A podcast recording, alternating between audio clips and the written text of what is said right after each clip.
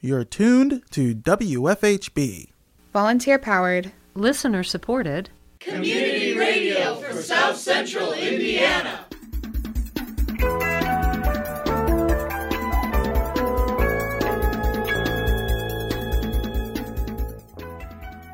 Good afternoon. Reporting for WFHB, this is Ruth Flegman. And I'm Cade Young. This is the WFHB local news for Tuesday, September 20th, 2022. In today's feature report, WFHB News Director Cade Young reports on food insecurity in Indiana. More in today's feature report. Also, coming up in the next half hour, the Bloomington Police Department notified the public earlier today about a potentially armed man in the sewer system. That's coming up next in your daily headlines.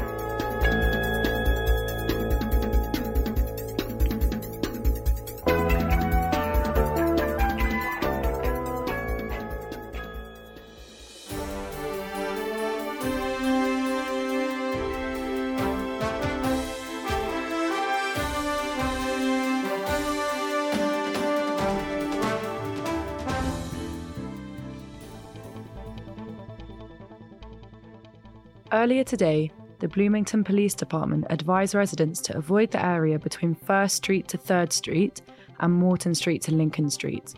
This afternoon, BPD tweeted that they were searching the underground sewer system for a barricaded man. Police believe the man was armed with a gun. At the time of this reporting, no shots were reported being fired in this incident. An update came an hour later, saying the police were working with multiple agencies on scene including the City of Bloomington Utilities Department, to determine the underground sewer tunnels that a person could fit in. At around 2:30 p.m., BPD said police activities remain ongoing and that people south of 3rd Street to the area of 1st Street and Walnut may hear loud bangs in the future. Police requested that residents should continue to avoid the area. Furthermore, people may see smoke emerging from the sewer drains as a result of the bangs, according to BPD. This story is still developing. Updates will be posted online at wfhb.org following this broadcast.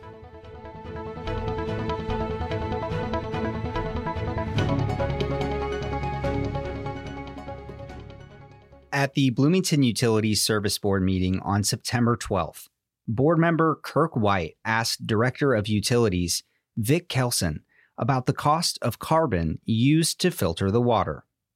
Kelson replied the activated carbon is normally enough to handle contamination. However, these last two years have had unusual circumstances. We feed activated carbon all the time in the Yeah. summertime to control DBPs. And it also helps some with the taste and odor. We just had an, an excursion that was more than we could treat right now. Well, I think we've done a pretty good job explaining how the, uh, the, the department's doing its best to handle that over the last couple of weeks. Because my point was that if we're, if we're making extra efforts, this may not be an extra effort, it may be just standard, but if we're making extra efforts, extra expenditures to, to help the quality taste and smell, then that's a good thing for the public to know. I think so too, yeah. Um, We do, uh, we started feeding it in 2017 as part of trying to control disinfection byproducts more effectively. And we had a side effect, side benefit of taking out the taste and odor compounds. It used to be the water tasted like a lake basically all summer long, and we got hundreds and hundreds of complaints. Um, So it's better, but these last two summers, we've had some unusual circumstances, and it's, yeah. Next, Jane Flagg asked the board to approve an agreement with American Structure Point Incorporated to work on phase three of the Fullerton Pike project.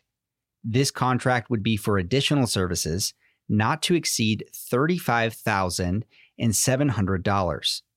Um, I'm asking for an approval of an agreement for consulting services with American Structure Point. Um, they performed uh, the design of our relocation of water main, water main relocations that would be required for Fullerton Pike Phase 3. They completed that design last year. At the time, we assumed that we would be doing this in-house with our own staff, so we didn't have a contract information book. We didn't have contract uh, bid documents, anything like that.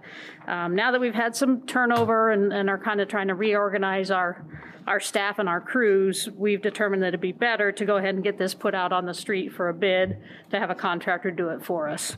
They can do it quicker, and there's going to be a time limit in terms of getting our relocations done in advance of the road construction. So we expect our notice to proceed for that, for the relocations to be the end of this year or beginning of next year. So we're preparing bid documents to put this out to bid. Um, so we're looking at adding construction or adding these services to American Structure Point. It's a brand new contract because we had completed the previous one. This will uh, allow them to make a, just a few design changes, add traffic maintenance plans, um, prepare our bid documents, and then uh, perform bid assistance once we've received the bids. The board approved the contract unanimously. The next Bloomington Utilities Service Board meeting will be held on September 26th.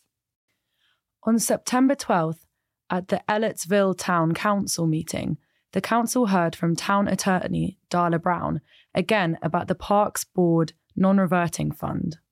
At the last meeting, there was some discussion about some changes to be made to the language, and Sandy and I together looked at the minutes from the last meeting and the language that you have in front of you in ordinance 2022 10, I think addresses everyone's concerns. And essentially, in section three, instead of, at the bottom of page one, instead of it saying that, um, the Parks Department is going to handle the money, it makes it clear that the town clerk treasurer is going to do it. And, um, I also added a section seven, which makes it clear that if the town council repeals the ordinance, the monies remaining in the fund will be transferred to Parks and Rec the other, the general Parks and Rec fund that you have open now. Council member Pamela Samples said she was not comfortable with designating the non reverting fund when they have not discussed what the money would go toward. I'm not comfortable with setting up a fund ahead of time for something that we haven't really decided that we're going to do. Like this fund is saying like we could collect money for like youth sports and stuff, but we haven't voted to have a youth sports or the town to be involved in that. And I'm not, don't feel comfortable setting up a fund ahead of time for something that we don't even know if we're going to do. Do you understand what I'm saying? President of the council, William Ellis, responded. My understanding is is we're not creating a youth sports league. We just would be collecting money from. But the- we're going to collect money right. that we can't revert back if we decide not to do it. Right, but it would be their money. It, we wouldn't be running the league. Town Marshal Jimmy Durnill verified that the money in the fund would not be the town's. It's all their money. Right. We're just for responsibility or for, for uh, credibility more than anything, they wanted to run it through the town and through the Parks Board. So Sandy's got it set up where we can do that. You know, the money's not the town's, it's just strictly a holding fund for those, for those leagues that they're gonna have, so. It's not any of the town's money at all. Samples was still not sure about the fund and said she was worried about the liability of managing another organization's funds. Town manager Mike Farmer spoke to Samples and explained why the town was trying to help the Youth Sports League.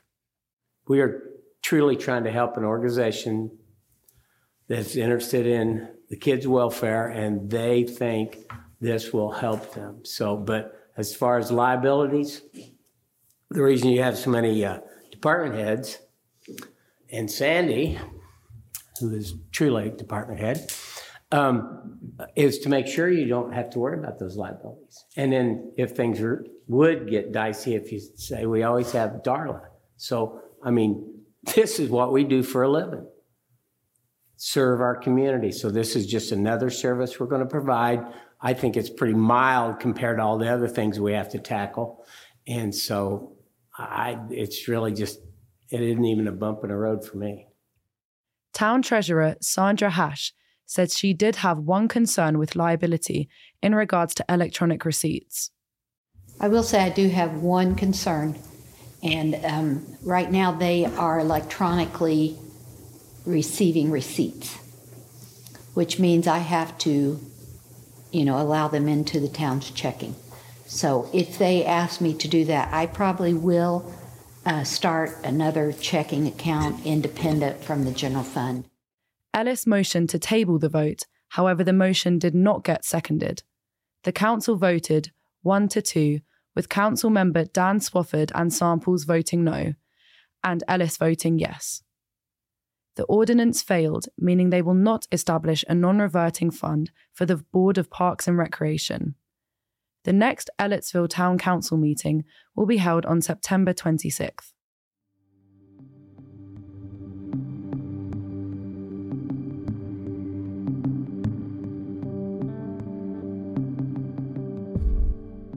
In today's feature report, WFHB News Director Cade Young reports on food insecurity in Indiana. He speaks with Executive Director of Feeding Indiana's Hungry, Emily Weichert Bryant, and the Executive Director of Hoosier Hills Food Bank, Julio Alonso, about the food supply shortage and why the need of hunger relief is more pressing than ever. We turn to Cade Young for more.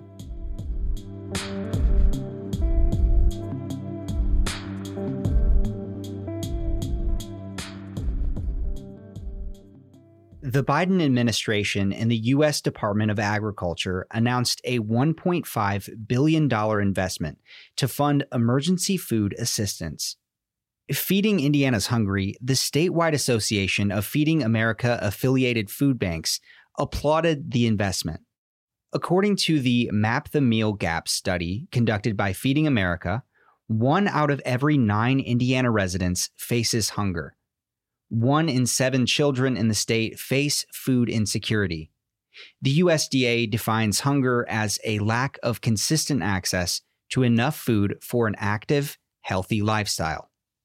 Research from Feeding America shows that people who are food insecure are prone to chronic diseases and adverse effects to their overall health. Data also shows that not having enough healthy food can have serious implications for a child's development, including chronic illnesses and behavioral issues. Emily Weichert Bryant, Executive Director for Feeding Indiana's Hungry, described how the government aid will impact Indiana. So, I don't unfortunately have a, a solid dollar amount for what will come to Indiana just yet, but generally speaking, those funds and the, the three different streams that they're talking about um, are distributed sort of on the same formula that they use across the country through the USDA. And there's three different streams of funding that will be coming. The first is nearly a billion dollars across the country to purchase food for emergency food providers like our member food banks. The food will be purchased, and then the food will be what actually comes through the state of Indiana, as well as some additional support incurred, some additional support for the storage and transportation costs incurred for those particular loads of food. The second is nearly 500 million to expand the local food purchase assistance cooperative agreement program, which is already in existence. It, it currently is operating or will soon be operating in 48 states and 33 tribes and four territories, working to purchase local foods for their emergency food systems. That will go through the State Department of Health and then out as they determine needs to happen for those programs. And then there's an additional nearly 500 million that is going to schools to purchase help them purchase food for their lunch and breakfast programs. This is essentially a third round of supply chain assistance funds provided to states to support the purchase of American grown foods for the meal programs. So all three of those different streams of food are, will be impacting different aspects of, of hunger relief and food assistance we expect the, the announcement to be made shortly as to when and how and how much, but we expect to see that to start coming through Indiana in the beginning of the new federal fiscal year, which is October 1. Hoosier Hills Food Bank is a regional organization serving six counties across south central Indiana. It's a member food bank of Feeding Indiana's Hungry. Executive Director Julio Alonso reacted to the recent announcement of funding from the Biden administration and the USDA. Well, this is very exciting and welcome news for us, definitely. The uh, the downside, of course, is that we won't really start seeing this food until next year. but uh, it, it is very desperately needed. Uh, we have seen significant increases in demand for uh, for food among people coming to our pantries and coming to our own distributions since probably around April, and levels were already high because of COVID. So this food is definitely going to to help us fill a gap because during COVID we saw a huge jump uh, in 2020 from just distributing about 5 million pounds of food a year to 7 million pounds within about a nine month period.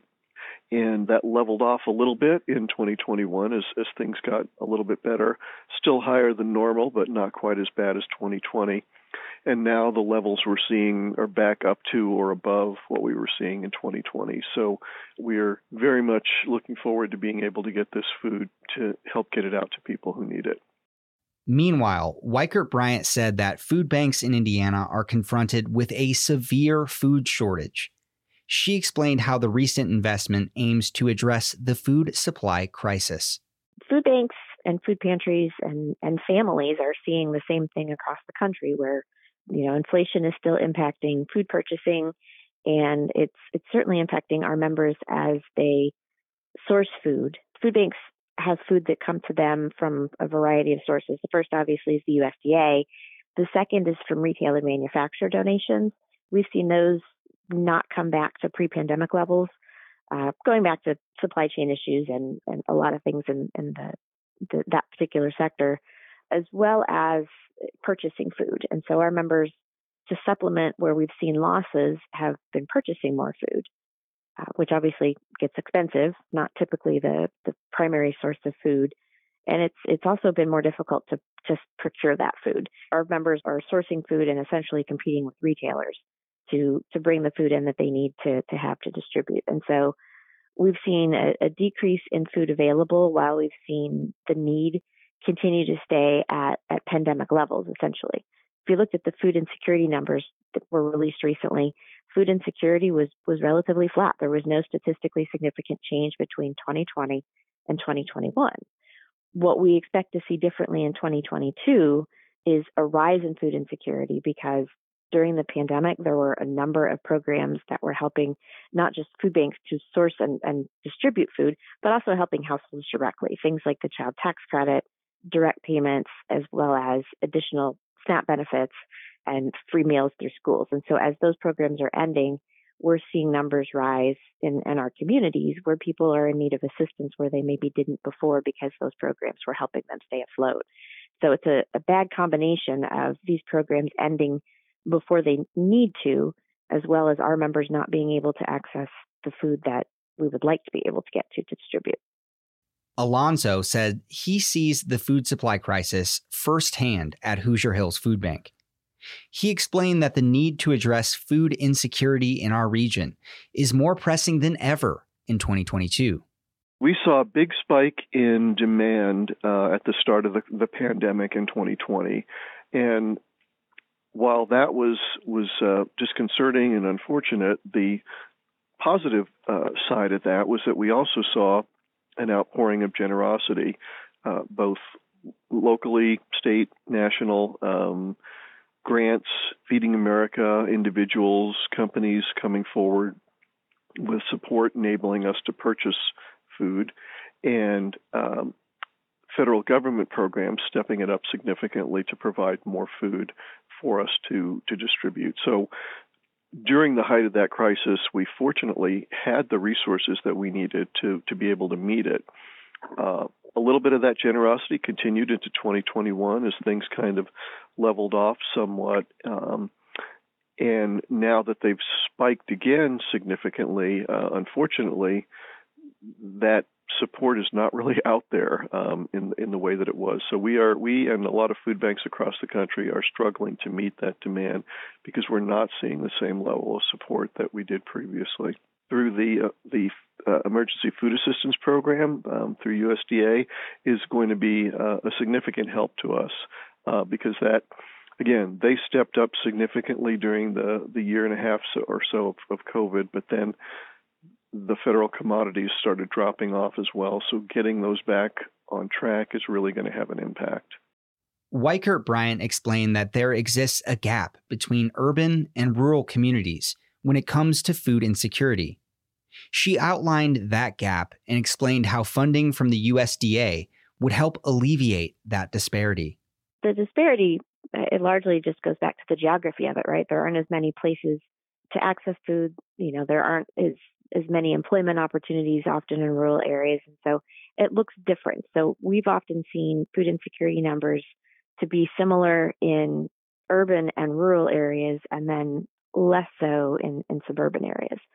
And so, with this additional funding coming from the USDA, as well as the programs that our members operate across the state all the time, we're serving in rural communities.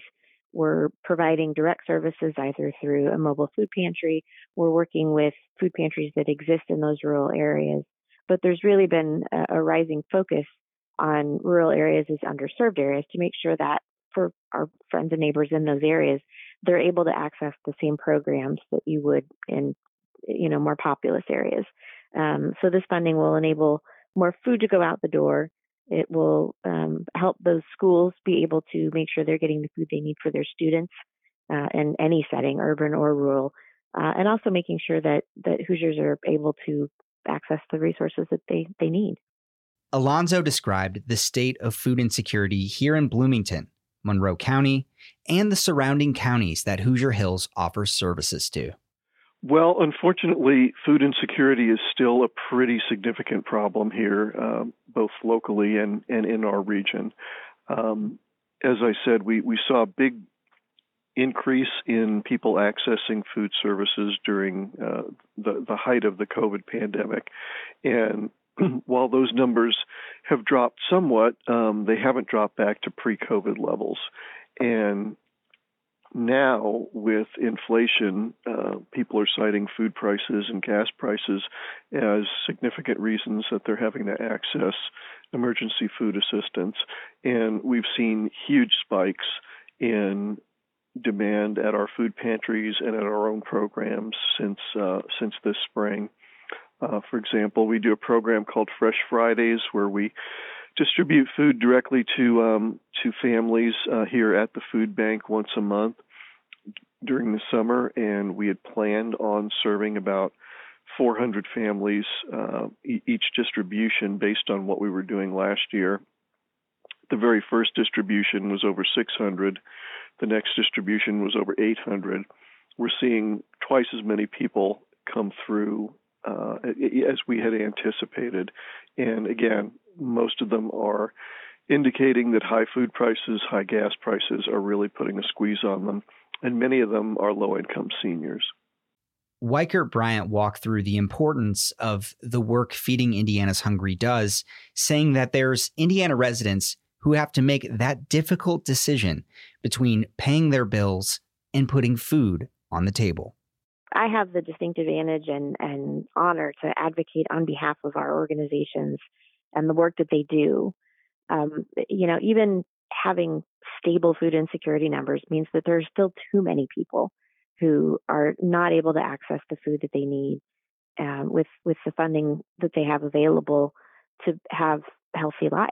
And the work that our members do is invaluable to not just provide that food to the families to, to help them get by, but it also frees up more of their disposable income so that rather than spending what income they have on groceries, they can pivot that and, and it's a trade off. They can pay their rent, the utility bills, uh, transportation, and other costs. We know that our clients are making those choices every day.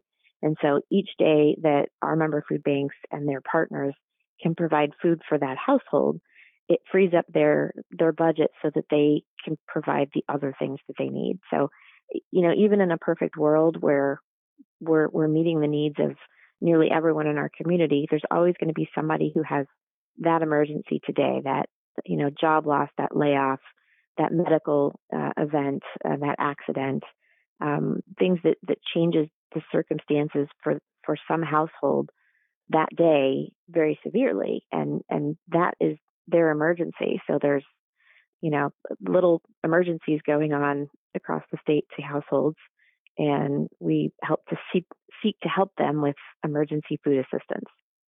Alonso agreed, saying that no one deserves to face hunger and that Hoosier Hills provides one of the most basic needs people have. You know, we, we operate from the premise that no one deserves or needs to go hungry. There is enough food out there uh, to meet the needs of everyone if we have the will to marshal the resources to um, to, to get it out there to people. Um, food is clearly one of the most basic requirements for um, for human life and development. Um, there's water and there's air, of course, but uh, food is pretty much the most basic need that that everyone has, and uh, it it affects the lack of food affects people at both ends of the spectrum more negatively than anyone else. Uh, senior citizens need access to nutritious food in order to to stay healthy, and uh, they need that food provided to them so that they don't have to make choices between medicine and food, for example. Uh, and children at the other end of the spectrum uh, definitely need to have high nutrition in order to be able to develop and grow the way that they need to, and uh, there could be serious consequences if they, they don't get the nutrition that they need. And then, of course, everyone in between uh, as well needs needs food resources. So we think it's it's providing one of the most basic needs that people have, and um, we're, we're just grateful that we've uh, generally had the community support necessary to be able to to meet uh, what what is unfortunately right now a growing need. Weichert Bryant called on residents to help out in their communities, to help those in need. She said while volunteer activity increases during the holidays, she sees food insecurity throughout the year. If you're able, help out in your communities. We know that um, there's always a need for volunteers at you know Hoosier Hills Food Bank and, and the pantries that they work with. Uh, there's always a need for funding. There's always a need for food, uh, and lots of the work is driven by volunteer activity. So if you have the ability, um, now is a great time to get involved. Any day is a great day to get involved. I know we're looking to go into the holidays, and that's when a lot of people think about food assistance, but quite frankly, we see it year round. So it's 365 days of the year. Um, and so any any of those days and any of that time that you have that you might be able to help out or advocate on their behalf uh, is always appreciated. Alonso thanked the community for their generosity during the COVID 19 pandemic, but he reminded residents that the need for hunger relief has not let up.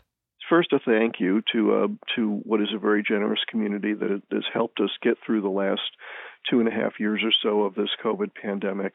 Um, but also just a reminder again that even though it seems like COVID may be over or or waning at least, uh, the food insecurity crisis is not gone. Um, people are really being squeezed by inflation, and a lot of people have not yet recovered from uh, the the impacts of the pandemic.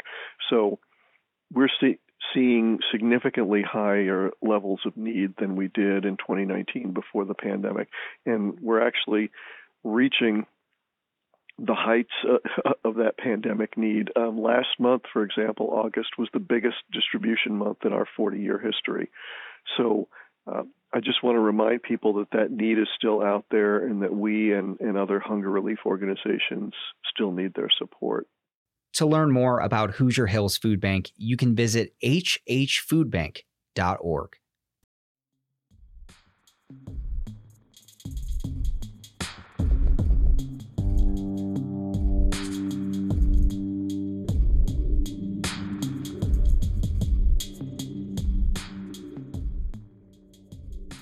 Support for WFHB local news is brought to you by MPI Solar, a Bloomington business specializing in solar hot water, solar electricity, and solar hot air systems. MPI Solar designs and installs solar power generation systems that encourage independence and individual responsibility. More information online at mpisolarenergy.com.